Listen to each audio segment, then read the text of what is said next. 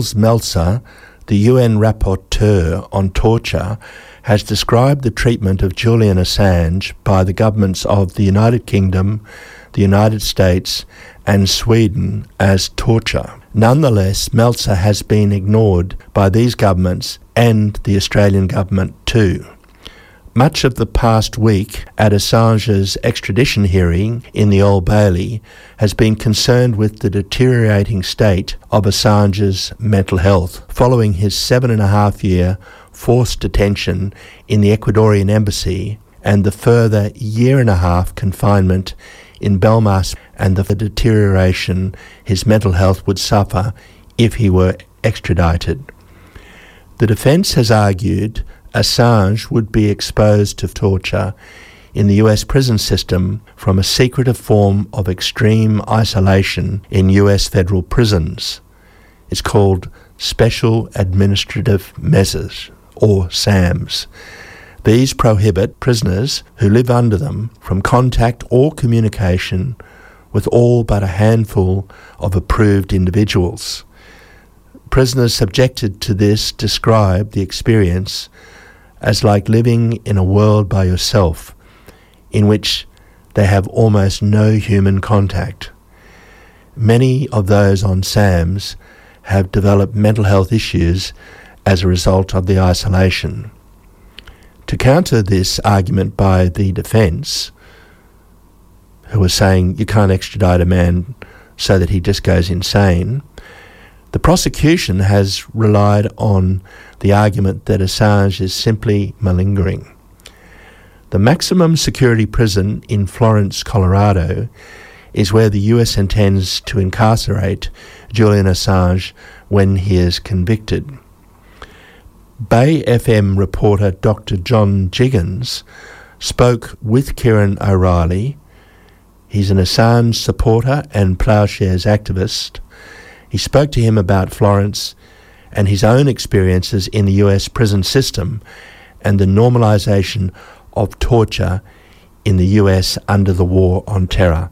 Let's go to that interview with, Julie, with Ciaron O'Reilly now. The ADX, a maximum security prison in Florence, Colorado, is where the US intends to incarcerate Julian Assange when he's found guilty. In his submission to the ongoing extradition hearing, US Assistant Attorney Gordon Kromberg praised this security prison for its variety of life enhancing activities. As a ploughshare activist who was incarcerated in US prisons for over a year, what is your reaction? Yeah, I was sentenced along with three other pacifists, uh, Catholic worker ploughshares activists who had disabled a B 52 bomber in a non violent action a couple of weeks before the first Gulf War began. There was a debate between the Air Force and the prosecution of whether to charge us with sabotage, which would have been a national security thing. But the, the Air Force lost that debate and we were charged with conspiracy and damage to government property. Other people from our movement uh, were charged under sabotage and received 18 years in prison.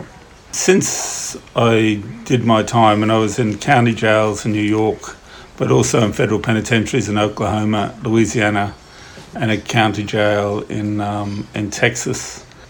Things have got worse in the prison industry in the United States. Um, Florence, Colorado, and that's been brought up in Julian's extradition hearing is a probable place he'll be sent to, is the supermax in the prison system in, in the United States now.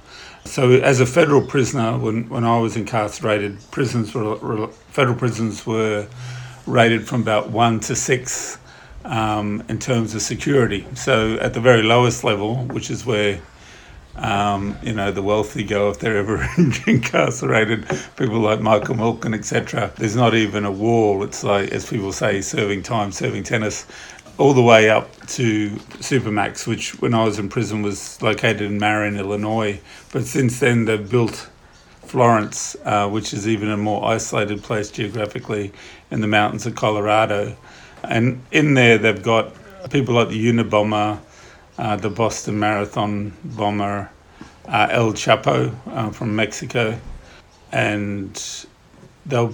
I would think they'll definitely put Julian in there. It's also interesting to note that Woody Harrelson, the actor, his father died in Florence, Colorado. He was a prisoner there, Um, and what I've read about Florence, Colorado is as a prisoner, you do not know where you are in the prison. You don't get to interact with any other prisoners. And um, as one former warden said, it's designed to drive you crazy. So, a big difference. Uh, and Gareth Peirce, who's Julian's main solicitor in the extradition hearing, as she has argued against all extraditions uh, from Europe uh, to the United States. There's a big difference. In, in Europe, the right to association, that is to associate with other human beings, is seen by the European Declaration of Human Rights um, and by the judicial system in Europe as a basic human right, as basic as food, clothing, ablutions, etc. But in the United States, the way the I think the Eighth Amendment is interpreted by the Supreme Court is that human association is not seen as a basic human right, and then they can hold you in solitary or isolation indefinitely. And I, I believe there's something like sixty thousand people in, uh, in in isolation and solitary in the U.S. prison system, which is has expanded since I experienced it in the early 90s. So when I was in prison, um, in 91, 92, uh, the prison population was 1.3 million. It is now 2.2 million. So, uh, what I've also read about where Julian will, uh, he, he'll be sent to Florence, Colorado uh, after he is sentenced. And before that, he'll be um, in isolation in Alexandria Detention Centre where Chelsea Manning has just spent time for refusing to to inform or give evidence against WikiLeaks and Julian Assange, and from the in contempt of the grand jury. Mentioning Chelsea Manning, that's the example that will probably happen to Julian Assange. Instead of um, the sort of wonderful picture painted by the attorney for the US, what actually happened with Chelsea Manning? Chelsea was initially arrested in Baghdad. So Chelsea was initially detained in Kuwait and pretty much tortured, uh, and then transferred to a Marine base, even though uh, Chelsea was a member of the US Army, ended up in a Marine base in Quantico. Now, do you want to explain pretty much tortured?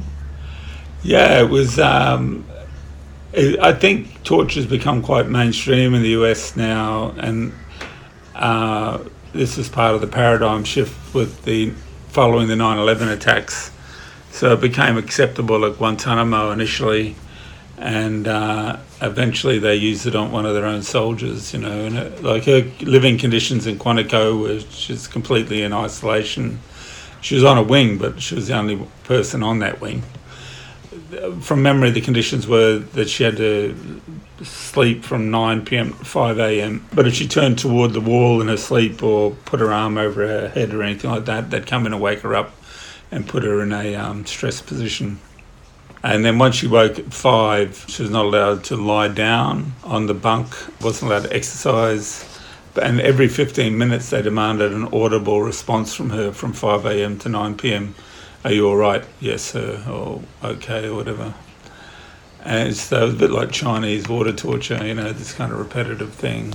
Well, they're recognised as forms of torture, aren't they? Sleep deprivation. Ah, yeah. And also being put in stress position. But when I say they're recognised, the US doesn't recognise them as torture. No, actually, the Brits were using them in Northern Ireland in the early 70s, hooding and stress positions, and the European court recognised it as torture. They stopped doing that in the north of Ireland.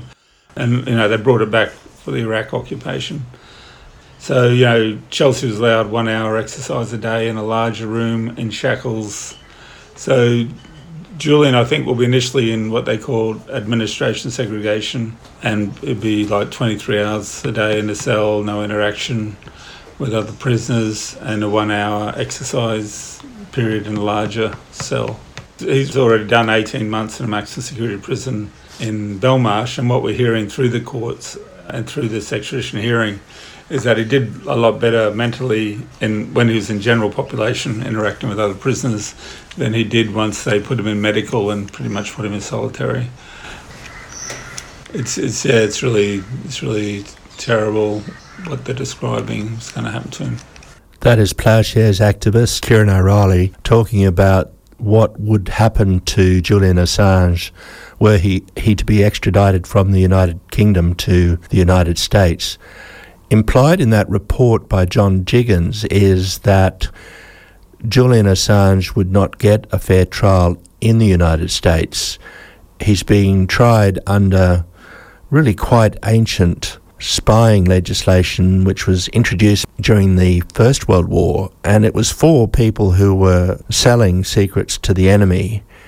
But nonetheless, uh, it seems to be clear that most of the commentators in the United Kingdom at the Old Bailey and also in the United States seem to think that if he is extradited, then it's a done deal. He'll be convicted and sentenced to what I think is 170 years to spend the life in prison.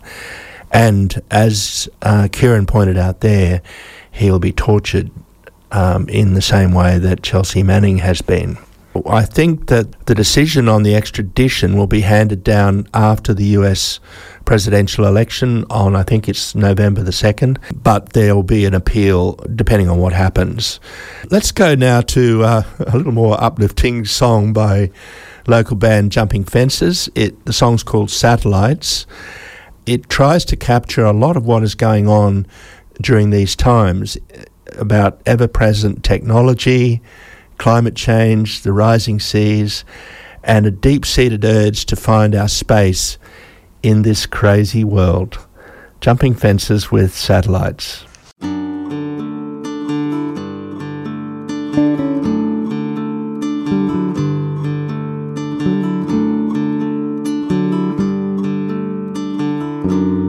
seven sisters gather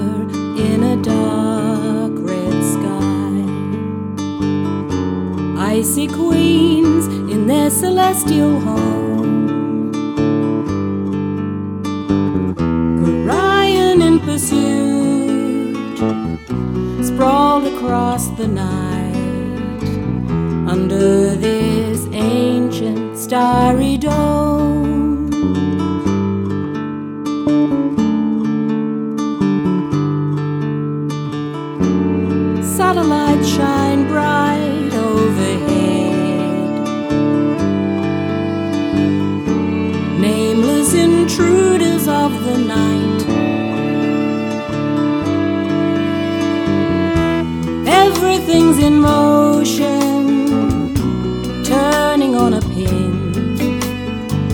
Each passing traveler in silent flight.